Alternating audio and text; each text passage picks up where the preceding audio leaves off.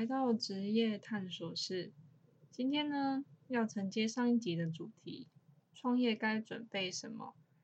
今天会比较着重在发掘自己，需要你我一起静下来思考，不要急，可以的话，我们按下暂停，准备纸笔，一起探索自己吧。总共会有四个问题。第一个问题是你为什么要创业？第二个问题是。你所谓的成功是什么样子？你需要投入多少金钱跟时间去达成这个目标？第三题是，你能承担多少金钱与时间上的损失？如果创业不如预期，你的对策是什么？那第四题是，你的产品或服务想要卖给谁？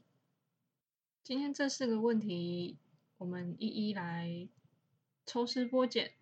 好，第一个问题。你为什么要创业？这个问题看似很没有用，但是它才是你的核心，是支持你一路走下去最重要的问题，好吗？所以我们不要跳过它。那这个思路需要一层一层的去揭开它，并不是你最表层的答案。什么叫做最表层的答案？我举个简单的例子，我很喜欢买衣服。是因为我想要到每个场合都可以穿出合适的衣服，这个就是表层的答案。其实我内心渴望的是得到赞美，然后再往下挖，是我想要借由这个赞美提升我的自信心。这是我前阵子自我察觉到的一个案例。那我就会去思考，要怎么样不去在乎别人的眼光，还可以。充满信心呢，这才是我问题的核心。那创业也一样，你一定有一个动机，或者是某个生活的条件，或者是价值观没有被满足，你才会想要创业。千万不要想说创业一定能赚到大钱，而且自己当老板比较自由，这个都不是初衷。OK，这些原因没有办法支撑你一路走到最后。那讲到自由，在这边我想要谈谈自由，因为很多人说创业很自由，想开就开，想关就关，可以自己下任何的决策。但我以过来人来说，创业的决策没有那么自由，束缚你的问题很多，不管是你的员工啊、政府的规定啊，还是说一些系统风险的影响。很多很多都会影响你去做很不得已的决策，所以我觉得自由是心灵上的自由。你有你自我的意识，而且你很清楚知道你自己在做什么，那个就是自由。创业对我来说换来的只是弹性的时间，是弹性的时间。那弹性的工作时间在现在。已经不是难事了，业务性质的工作也都很弹性啊，甚至很多公司都已经有弹性上下班的福利，所以你要去思考说，弹性不等于自由，所以自由这件事情呢，我觉得对我来说啦，对我来说真的就是心灵上的自由，好吗？那对你来说是什么？我不知道，只是我想提醒大家说，创业其实做很多的决策，没有你想象中的那么自由，好吗？它是比较弹性一点。那第二题，你所谓的成功是什么样子？你需要投入多少金钱跟时间去达成这个目标？那这个描述要越具体越好，譬如说。每个月的营收是多少？每个月的净利是多少？有多少员工？你期望的年收入是多少？这一题是你自己的标准，但是大家对这一题无解的是要怎么去估算营收？我们先做一个很初步、很初步的一个估算，好吗？但至少你要去想过这个问题。好，你要先去预计你会卖多少数量。那这个数字要很合理，根据你的人力，就是你的人手数量跟你的目标市场去评估，OK？然后你的市场定位，也就是你的定价要在多少，两个相乘，你就会得到一个初估的数字。因为这个要牵扯的东西太多，就先根据这个数字作为你最初始的定义，算一算，如果真的没有你想象中的那么多，你有办法可以去提高营收吗？所以这个问题是一层一层挖不完的。这一个初估的数字跟下一题会有关系哦。那紧接着第三题就是说，你能承担多少金钱跟时间上的损失？那如果创业不如预期，你的对策是什么？其实这一题最主要、最主要的目的是在破除你心中的恐惧。很多人不敢创业，是会怕失败、怕背上负债、怕要重新开始。你有太多太多的害怕，然后就算踏上，你总会觉得有一股很莫名的压力。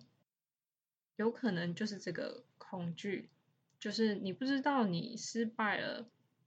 你能做什么，或是你最多最多能承受到什么样子的极限？我们先想清楚，再踏出去。所以这一题有两个重点，一个是金钱，一个是时间。我为什么要强调时间？因为每一个人创业的起跑点、生活的状况都不一样，所以每一个人可以承担的时间成本也不一样。